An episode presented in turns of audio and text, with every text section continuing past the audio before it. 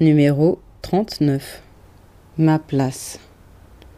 Me voici assise à table avec les ennemis de mes ancêtres.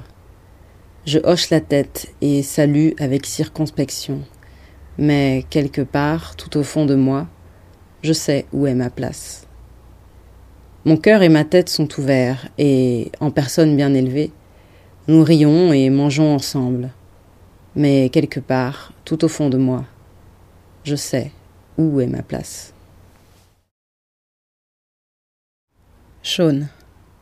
I can taste the fire, gonna lift me up and take me out of here. Arcade Fire, Intervention. Tu étais petit, disais-tu, tu ne te souviens pas bien des détails. Les gens sont différents, les souvenirs sont différents, les histoires sont les mêmes. Ton père est entré dans la pièce, a saisi ta mère par le bras, l'a plaqué contre le mur et l'a giflé du revers de la main. Tu ne sais plus bien quelle main c'était. Tes souvenirs prennent des chemins de traverse. Tu te rappelles la gifle parce que ton père aussi s'appelait Sean et que ta mère criait Sean. Tu aurais bien voulu bondir à son secours, mais tu ne savais pas de quel Sean elle voulait parler. Les gens disent que les camés pourraient s'en sortir s'ils voulaient. Les gens disent que le problème c'est la drogue. Mais mon ami Sean, lui, ne croit plus rien de ce que les gens disent. Il dit que si un jour quelqu'un vient à lui et lui raconte ce que ça fait d'avoir six ans et de dormir dans le passage souterrain de la gare de Wingberg, qu'alors peut-être il écoutera. Sean dit que si quelqu'un vient lui raconter qu'il a passé la nuit devant la porte du KFC, juste histoire d'être tout près d'un peu de nourriture, qu'alors peut-être il écoutera. Sean est foutrement intelligent pour quelqu'un qui n'est allé à l'école que cinq ans. Il sait tout sur tout. Un jour, il m'a récité comme les oiseaux du parc, il arrivait tôt. Comme l'eau, il se tenait assis. Ça, tu vois, disait-il, c'est de la poésie. Sean s'est fait coffrer pour une histoire de drogue. Peu avant sa libération, il m'avait écrit pour me dire quand il sortirait. Et qu'il allait peut-être essayer de faire autre chose. La prison, c'est pas fait pour les gosses, disait la dernière ligne de sa lettre. La veille de sa libération, Sean a été assassiné.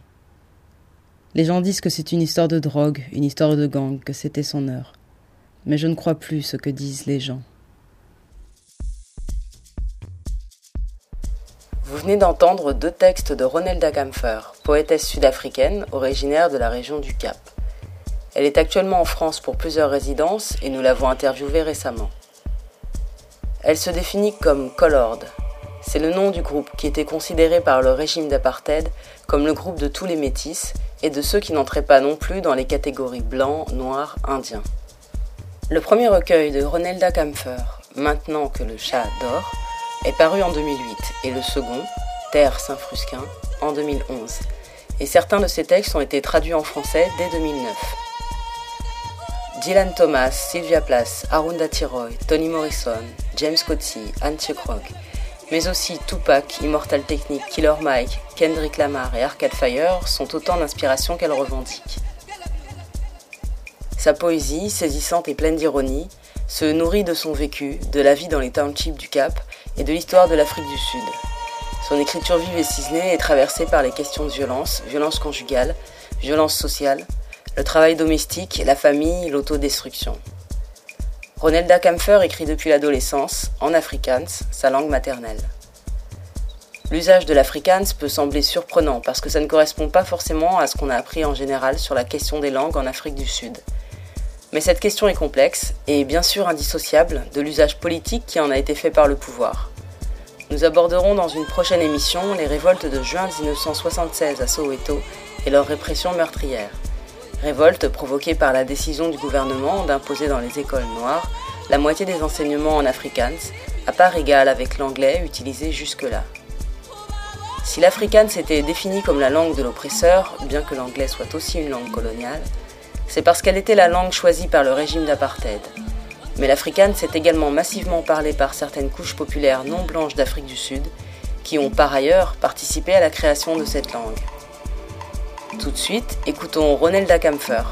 Elle nous parle de ce qui l'a poussé à écrire, de sa quête de vérité, d'identité dans l'écriture de l'histoire des siens, des sujets qu'elle aborde comme la violence dans les townships et les violences sexuelles, et elle nous donne également son sentiment sur ce qu'on a pu lui dire en France au sujet de son pays et de la violence.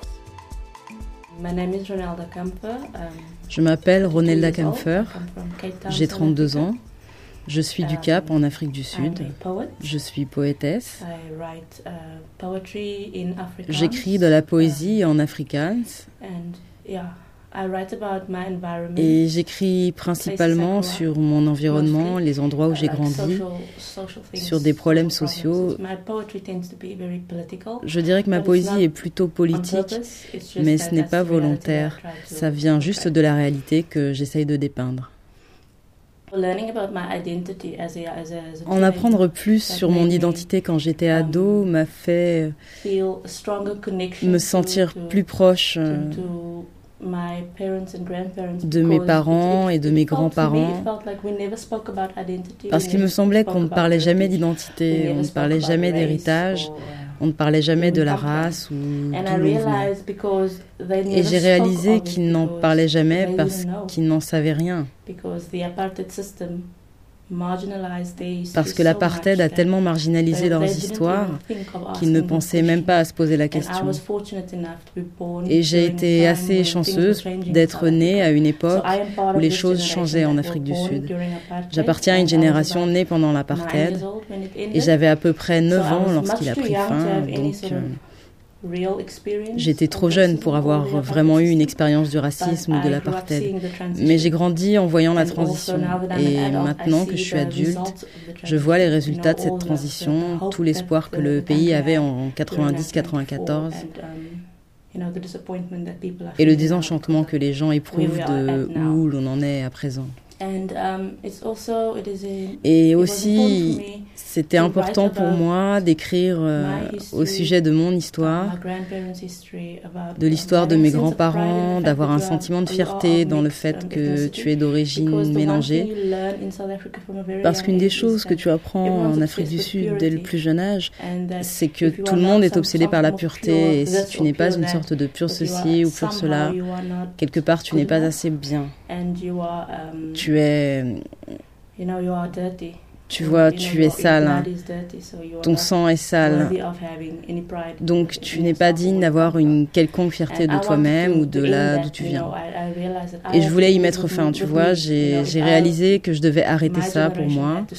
Ma génération devait cesser, ça devait cesser. Les gens devaient les gens avaient besoin d'être fiers de ce qu'ils étaient, quoi qu'ils étaient. Alors j'ai commencé à écrire et j'ai grandi avec mes grands-parents dans mes premières années. Et mon grand-père ne savait ni lire ni écrire, et ma grand-mère non plus. Ils étaient analphabètes. Mais ils avaient une très grande tradition orale, alors ils me racontaient d'où ils venaient, tu vois, et ça s'est passé quand ils avaient 16 ans, et des choses comme ça. Et je me souviens de ces histoires euh, et plus tard au lycée, j'ai appris l'histoire du monde dans les livres. Mais je n'ai jamais rien appris de ma propre histoire. Alors j'ai décidé seule de commencer à écrire ces histoires afin qu'un jour quelqu'un les lise et sache. Une jeune fille comme moi, assise là, tu vois, frustrée, détestant le monde, se détestant elle-même. Elle lirait quelque chose euh, et elle se rendrait compte que, waouh, c'est pas si mauvais parce que c'est moi, je peux m'identifier. Et c'est de la littérature, et c'est beau, et c'est de la poésie. Et je n'ai pas à avoir honte, et je peux parler mon, ma langue hybride. Je, je peux avoir l'air de ce que je veux et en être fière. Et je n'ai pas à choisir une seule chose. Je n'ai pas à choisir noir, je n'ai pas à choisir blanc, je n'ai pas à choisir indien, je n'ai pas à choisir quoi que ce soit. Je peux être un être humain et être moi-même.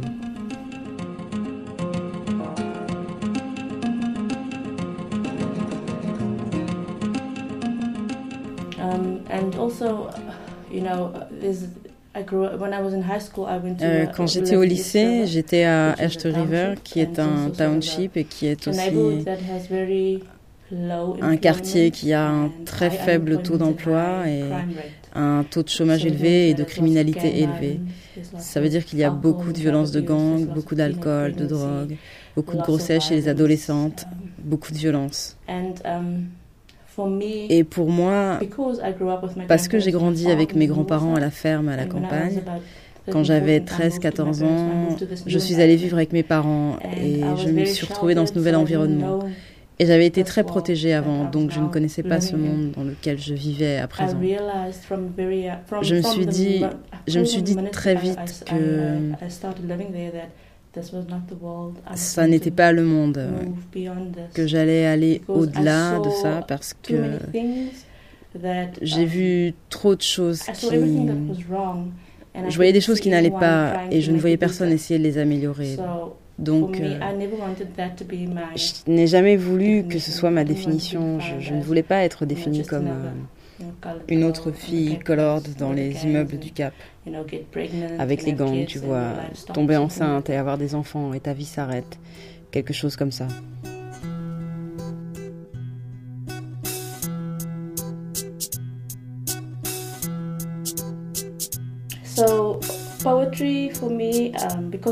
La poésie pour moi, parce que j'aime lire, j'aime la lecture. Euh, la poésie en afrikaans, ce que je disais, dans la langue que je parlais, cette poésie ne reflétait rien de ma réalité et ils écrivent tous des histoires sur leurs chats et les feuilles qui tombent et Dieu et la mort. Euh, tu vois, les thèmes de la littérature. Et je détestais ne pas être en mesure d'être en relation avec quelque chose que j'aime beaucoup. J'aime les mots, j'aime la lecture, mais il n'y a rien de moi en elle. Alors j'ai um, commencé à écrire de la poésie juste pour comme un moyen d'être euh, rebelle hein, ou quelque chose comme ça, tu vois. J'ai essayé pour voir et il s'avère que ça a um, marché. Le premier poème que j'ai écrit, c'était après que ma sœur et moi allions au même lycée et euh, un garçon dans la classe. Euh, um, il a été poignardé. Il rentrait de l'école et voilà ce qui s'est passé. Il y avait cette fille dans sa classe et elle a vu ou dit quelque chose. Et il avait environ 14 ou 13 ans. Et cette fille lui a dit quelque chose. Elle a sorti un couteau et l'a poignardé. Et il ne savait pas qu'il avait été poignardé. Alors il a continué à marcher jusqu'à chez lui. Et devant sa maison, sa mère était en train d'ouvrir la porte et lui d'ouvrir le portail et il s'est effondré. En fait, il est mort sous les yeux de sa mère. Uh, et je me souviens rentrer à la maison et pleurer. Et ma sœur est rentrée et elle pleurait. Et je me sentais tellement impuissante. J'étais. On voit ça tous les jours, mais au moment où c'est quelqu'un de proche de toi, tu te rends compte euh, à quel point c'est réel. Et elle pleurait. Je me disais, qu'est-ce que je peux faire? Il n'y a rien à faire. Je, ne peux rien dire qui la soulagerait de cette douleur parce qu'elle a juste 13 ans et qu'elle n'a pas. Et elle m'a demandé d'écrire un poème pour qu'elle puisse le donner à sa mère. Et j'ai écrit ce, ce poème. Et elle l'a donné à sa mère qui a vraiment apprécié que j'ai pris le temps d'écrire quelque chose. Et je pense que... Je ne me souviens pas combien de temps, ou même c'était avant. Euh, il y avait une autre fille, euh, Valencia Farmer. Elle était amie avec les membres d'un gang. Elle sortait avec l'un d'eux. Je pense qu'elle avait 14 ou 15 ans. Um, Et elle a été assassinée dans des conditions affreuses. Um, je la voyais tous les matins quand j'allais à l'école. J'avais l'habitude de la voir assise avec ses mecs et je me disais, euh, tu vois, ce sont des mecs dangereux, elle ne devrait pas traîner avec eux. Et puis elle a été assassinée. et ça a été vraiment, vraiment horrible et brutal. Et et je garde cette image d'elle euh, assise avec ses gars en train de rire et de plaisanter. Et ce sont les gars qui l'ont tuée. Et à cause de la brutalité de son assassinat, ça a été beaucoup couvert par la presse. La télé, les journaux sont venus à notre école. Je me souviens qu'il y avait des politiques et c'était juste avant les élections. Les politiques sont venus, ils ont planté ces arbres de l'espoir pour toutes les victimes de violences. Et je me revois debout devant la porte de l'école et euh, tenant mon sac à dos. Et, je les regardais et je me disais, c'est tout ce que vous allez faire, c'est tout, vous allez planter un arbre, vous venez ici planter un arbre, vous allez rentrer chez vous et attendre le résultat des élections. Et le lendemain matin, la fille venait d'être assassinée. J'ai croisé sa mère et ça m'a saisi. Elle avait un regard tellement triste. Ça m'a heurté si fort. C'était sa mère. Et pour tout le monde, tu vois, la vie continuait. La presse avait disparu, la télé aussi. Les politiciens étaient repartis. Mais c'était sa mère et elle avait perdu sa fille. Et ça m'a juste frappé tellement fort que j'ai décidé, euh, je me suis dit, voilà sur quoi je dois écrire. Ça a commencé juste comme un hommage à tous ceux qui... Pour que leurs souvenirs se perpétuent et non que seule leur mère se souvienne. Mais pour faire savoir aux mères que je me souviens également et que je vais aller partout dans le monde et je vais dire leur nom, je vais dire à tout le monde que, tu vois, tous les enfants qui, euh, qui étaient là, qui étaient vivants, je les connaissais, je les reconnais et qui ne sont pas juste qu'une autre um, statistique, pas pour moi. C'est pour ça que c'est si important pour moi. Et maintenant, je vois l'importance ou parce que des profs dans des écoles m'appellent euh, ou m'écrivent, me disent, vous savez, j'ai fait ce poème et que vous avez écrit et les enfants l'ont vraiment adoré parce qu'ils ont pu s'y identifier, ils pouvaient s'y voir. Et maintenant, ils veulent tous être poètes ou ils veulent vous lire, ils veulent vous rencontrer, des choses comme ça. Et je me sens très très fière de maintenant pouvoir faire une petite différence. Euh, au sein de ma communauté d'abord. Et tu vois, si ça affecte des gens à l'extérieur, c'est juste le bonus. Mais si je peux atteindre euh, juste un enfant et lui inspirer, lui faire savoir que ça peut changer, que tu sais, la vie c'est pas seulement perdre ceux que tu aimes, ça peut être, euh, tu peux sortir de ça et aller ailleurs. Pour moi, c'était très important. C'est pourquoi mes thèmes sont si... Euh, ils restent les mêmes, même si j'évolue en tant qu'écrivaine, mais les thèmes et les sujets et les personnes sur lesquelles j'écris sont toujours euh, ceux que la société voudrait oublier. Ils ne veulent pas entendre que les enfants se font tuer, pas envie d'entendre parler de viol euh, et de violence. Ils veulent entendre parler de leurs chats et des arbres et des feuilles qui tombent. Mais je pense que c'est important de se confronter à ces choses jusqu'à ce qu'il y ait un changement. Donc, c'est pour ça que j'écris.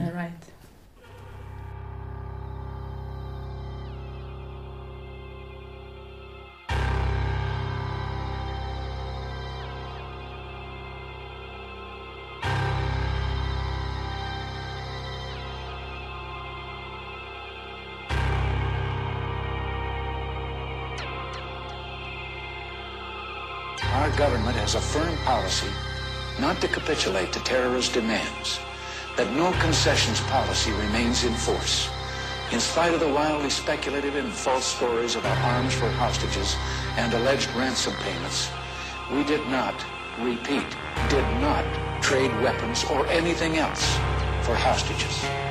The ballad of the bullet, some freedom or some bullshit. Will we ever do it big or just keep settling for little shit? We brag on having bread, but none of us are bakers. We all talk having greens, but none of us own acres. If none of us own acres and none of us grow wheat, then who will feed our people when our people need to eat? So it seems our people starve from lack of understanding. Cause all we seem to give them is some ballin' and some dancing. And some talking about our car and imaginary mansions. We should be indicted for bullshit we inciting. The children deaf and pretending it's exciting. We are advertisements for agony and pain. We exploit the youth, we tell them to join the gang. We tell them dope stories, introduce them to the gang. Just like Oliver North introduced us to cocaine. In the 80s when them bricks came on military plane.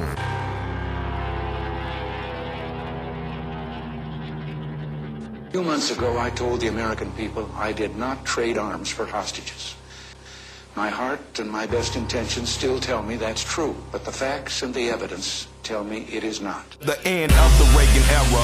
I'm like Lemma 12 old enough to understand the shit had changed forever. They declared the war on drugs, like a war on terror. But what it really did was let the police terrorize whoever. But mostly black boys, but they would call us hands on our belly while they fingers on their triggers. They boots was on our head, they dogs was on our crotches. And they would beat us up if we had diamonds on our watches. And they would take our drugs and monies as they pick our pockets. I guess that that's the privilege of policing for some profit. But thanks to Reaganomics, prison turned to profits. Cause free labor's the cornerstone of US economics. Cause slavery was abolished unless you are in prison. You think I ambush it and then read the 13th Amendment. Involuntary servitude and slavery it prohibits. That's why they giving drug offenders time in double digits. Ronald Reagan was an actor, not at all a factor. Just an employee of the country's real masters. Just like the Bushes, Clinton and Obama. Just another talking head telling lies on teleprompters. If you don't believe the theory, then argue with this logic. Why did Reagan and Obama both go after Gaddafi? We invading sovereign soil, going after oil. Taking countries is a hobby paid for by the oil lobby. Same as in Iraq and Afghanistan. And Ahmadinejad say they coming for Iran. They only love the rich and how they load the poor. If I say any more, they might be at my door. Who the fuck is that? Staring in my window, doing that surveillance on Mr. Michael Render. I'm dropping off the grid before they pump the lead. I leave you with four words. I'm glad Reagan dead.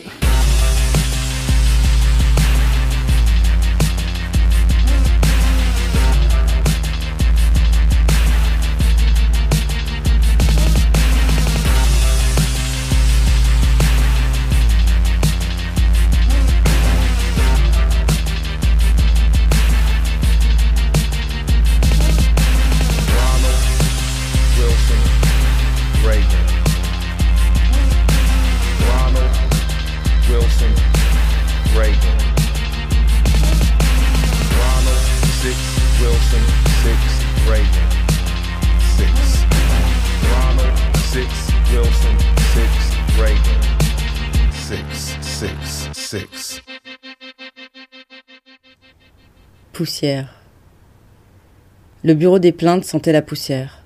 La voiture de la fille qui m'avait amené aussi. La poussière. Le bureau du chef.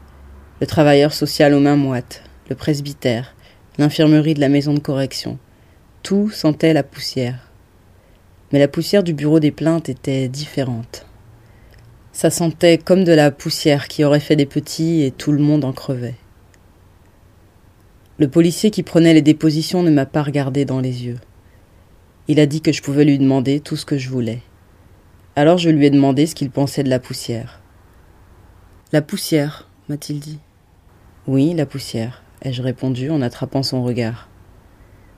Alors il m'a regardé bien droit dans les yeux et m'a dit que la poussière, il n'y pensait pas vraiment. Alors je lui ai dit que moi, la poussière, j'y pensais tout le temps que la poussière était partout, que la poussière connaissait les secrets les mieux gardés, que certains jours je cherchais la poussière, que je savais que la poussière avait une odeur, que la poussière c'était la mort, et que j'aurais voulu être poussière. Je lui ai dit que la poussière ne peut redevenir poussière. Contrairement à l'être humain, a-t-il ajouté très vite. Oui, c'est bien la preuve que l'être humain ne vaut pas grand-chose, lui qui jamais ne pense à la poussière.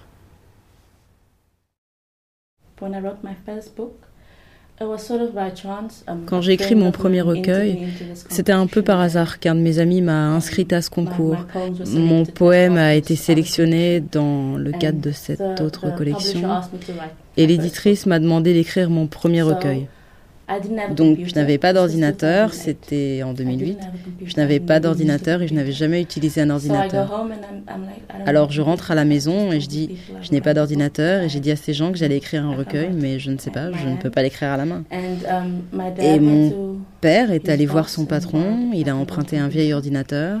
Um, et je ne savais pas taper. Donc j'ai demandé à des amis, mes voisins, mes cousins. Je leur ai demandé de taper mes poèmes. Je les ai écrits et ils les ont tapés pour moi. ils les ont mis sur une disquette. Une disquette. Et mon père les a imprimés au travail. Et chaque fois que l'éditrice venait chercher le manuscrit qu'elle m'avait demandé, ok, je vois que vous avez fait des corrections, je les regarde et je lui disais, je le rapporte. Et elle le remmenait et elle faisait de nouvelles corrections et je ne savais même pas faire un copier-coller ou couper-coller. parce que je n'avais jamais utilisé d'ordinateur et donc je retapais l'ensemble du manuscrit à chaque fois qu'elle le rapportait. Donc dans le livre, il y a ces erreurs parce que Beaucoup de gens l'ont tapé. Et il y a un poème en particulier dans lequel euh, le vers devrait continuer, mais il est coupé à différents endroits. Et j'ai parlé à mon éditrice et elle m'a dit ah, c'est tellement frais, c'est tellement intéressant. Comment, comment faites-vous ça et je lui ai répondu, ouais, c'est mon style. Et c'est devenu mon style et il n'y a pas de ponctuation, pas de virgule, ni de point ou rien d'autre. Mais c'est seulement parce que je ne savais pas comment taper et parce que beaucoup de personnes différentes l'ont fait euh, de sorte que mon manuscrit a fini par devenir ce recueil qui est plein d'erreurs que ceux, euh, les universitaires qui essaieraient de l'analyser et euh, hmm, pourquoi la poétesse n'a pas utilisé tel style ou telle structure. Eh bien, peut-être qu'elle ne savait pas servir d'un ordinateur. Mais les gens ne pensent jamais à ça.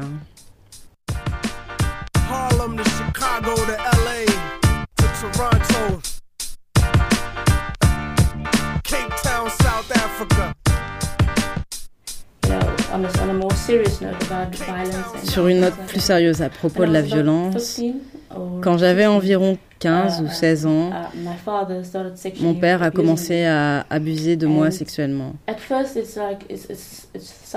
D'abord, ça te fait un tel choc que tu ne sais pas quoi faire ni à qui parler. Mais face à ça, j'ai réagi de manière assez pratique parce que j'étais si naïve. Um, J'avais tellement foi en les autres. Au début, je l'ai dit à ma prof et elle est restée comme ça. Elle n'a été uh, d'aucune aide. Puis avec ma meilleure amie, on est allé au commissariat en sortant de l'école et la police m'a dit, tu vois, où est la preuve Vous portez ces accusations, mais c'est vraiment frustrant. Um, et quand je suis rentrée chez moi, je l'ai dit à ma mère et elle m'a répondu non, tu mens, tu mens. Finalement, en réalité, personne ne m'a cru.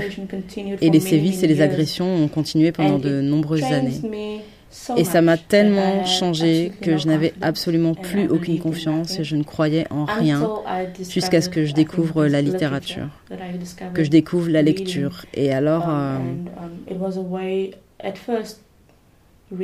Dès les premières lectures, ça a été tout simplement un échappatoire pour moi et puis c'est devenu une sorte de passion. Et j'ai su que, quelle que soit la force qui essayait de tuer ce désir intérieur, je devrais me battre pour ne pas laisser cette chose me terrasser. Um, et euh, tu vois, je parle toujours ouvertement des abus, de la violence sexuelle, de viol, de toutes ces choses, parce que je pense qu'il est injuste que tu aies déjà souffert et que tu aies à souffrir en silence. Je pense que les femmes devraient, tu vois, s'exprimer à ce sujet. Peu importe que le sujet mette mal à l'aise. Mais en tant que femmes, nous devons en parler à voix haute et ne pas porter la honte de ce qui t'est arrivé. Parce que je suis passée par toutes les émotions. Je me culpabilisais, je me détestais, tu vois. Tu vois, suicidaire, tout. Je suis passée partout jusqu'à ce que j'arrive à un point où j'ai décidé que je suis la seule qui souffre. Mais tu sais, mon père là se porte bien, il n'a aucune séquelle. Mais je suis celle qui souffre. Donc, d'une certaine manière, je me suis donné pour mission de prendre la parole à ce sujet. Et tu vois, c'est la seule chose qui est encore euh, jusqu'à ce jour. Euh, si quelqu'un vient vers moi et me dit, tu sais, ça m'est arrivé à moi aussi, ça me tue. Mais tu vois, je sais exactement ce que ça fait. Et à présent, mon message, c'est toujours euh, parlons-en sans arrêt. Parce que j'en ai parlé à beaucoup de gens et personne n'a voulu m'aider. Personne n'a voulu me sauver, personne n'a voulu arrêter, ne voulait que ça s'arrête. Et moi, j'étais la seule qui allait devoir faire cesser ça. Et c'est ce que je veux dire au sujet de la violence et des femmes dans la société, notamment dans un pays comme l'Afrique du Sud, où c'est si courant et où les femmes sont constamment en danger.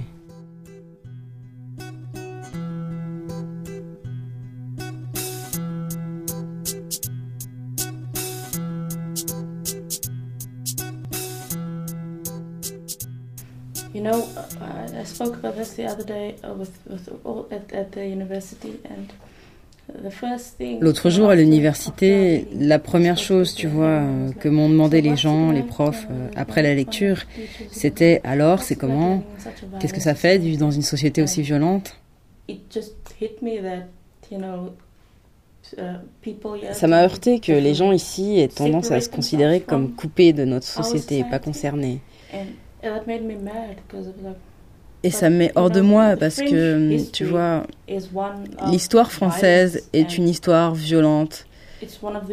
Et c'est l'une des pires. Tu vois, tu viens d'une société violente, il y a seulement quelques générations, et ce n'est pas comme si ça s'était passé il y a 10 millions d'années, tu vois. Et tu as colonisé, et tu as eu des esclaves, et tu as appris aux gens à se haïr. Tu as détruit des êtres humains. Et maintenant, tu viens me dire que tu ne sais pas ce que c'est que la violence. Tu ne sais pas d'où ça vient. C'est de là que ça vient.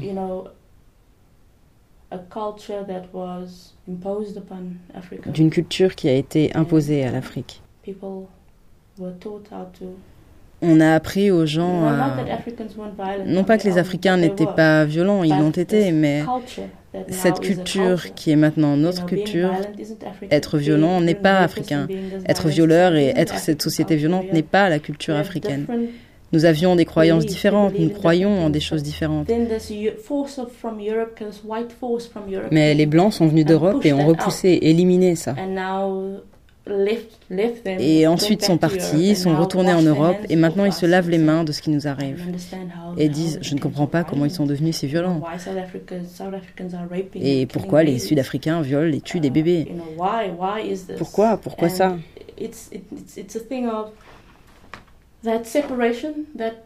cette coupure, cette amnésie dont les gens font preuve, euh, ils ont tendance à oublier leur rôle dans la création de ce qu'est le continent aujourd'hui. Um, um, J'ai parlé avec quelqu'un des Caraïbes. Je l'ai rencontrée ici en France euh, um, et elle disait, je ne sais pas de quelle île elle venait, je ne connais pas assez cet endroit. Elle m'a dit que son île faisait partie du gouvernement français, tu vois que ça fait partie de la France sous un seul gouvernement. Et après que je lui ai parlé, elle s'est rendue compte qu'elle n'avait aucune identité propre. C'est juste une autre forme de colonialisme. C'est pas bien et je, je ne veux pas porter de jugement, mais c'est juste que c'est quelque chose de tellement bizarre pour moi parce qu'en Afrique,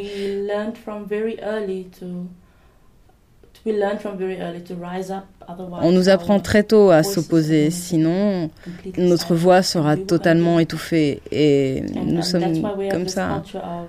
Et c'est pourquoi nous avons cette culture de riposter contre ça. Mais pour moi, c'est très... Euh, quand les gens disent euh, cette violence, pensez-vous que ça fait partie de la culture africaine?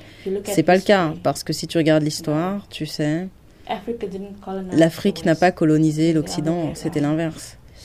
Donc, um, euh, je pense que c'est foireux qu'ils aient le culot de demander ça, de même demander à propos de notre société. nous sommes d'abord et avant tout une résultante de ce qu'ils ont fait, et ce n'est pas totalement leur faute, c'est absolument de notre faute également. Mais nous sommes d'abord et avant tout une résultante de ce qu'ils ont fait, et ils ne devraient pas oublier ça. Et ça me met en colère que ce soit... Parce que quand je viens en France, je n'oublie pas ma culture et les problématiques sociales auxquelles je suis confrontée. Et avec ça, je peux m'identifier. Si quelqu'un est victime de discrimination par rapport à sa sexualité ou sa religion, je vais m'identifier à lui et je vais juger que ce qui arrive est mal. La première chose que je fais, tu vois, c'est que je vais être de son côté parce que je ne sépare pas les choses. Je ne me coupe pas des autres questions. C'était Ronelda Kampfer que toute l'équipe de Case Rebelle remercie très chaleureusement. Dans cette émission numéro 39, vous avez écouté Killer Mike avec le morceau Regan. Et tout de suite, on écoute The Four Brothers avec Makoro Koto, suivi de Mystique avec Spoken Peace. À bientôt sur Case Rebelle.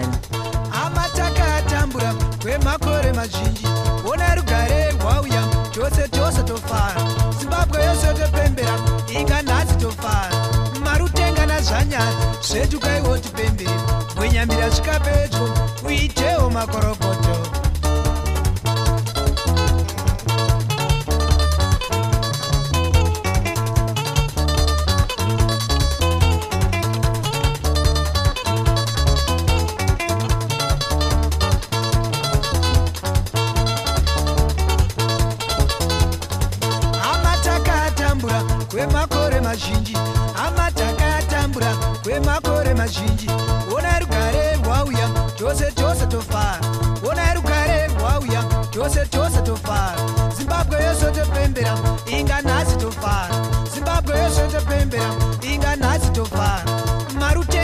zvanyadza zvedukaiwo tipembe mari utengana zvanyadza zvedukaiwo tipembe wenyambira zvikapedyo uitewo magorokoto. Wenyambira zvikapedyo uitewo magorokoto. Namai wekantofa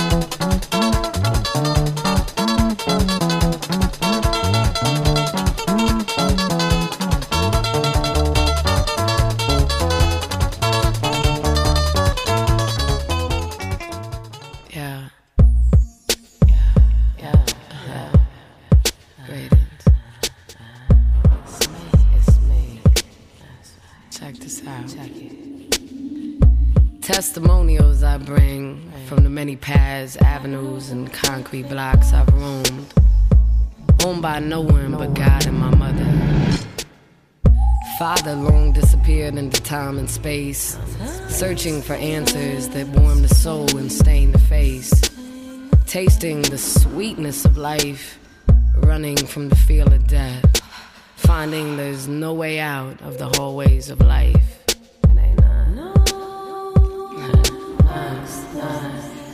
Discovered the dreams discussed on schoolyards do not exist in a grown world. Dog eat dog, the brutal slaughter leaving no room for my mother's only begotten daughter. So I battled the weight and unrelenting pressure, asking God to forgive me for praying through the hands, bleeding through to the paper, my infinite passion and pain with no end.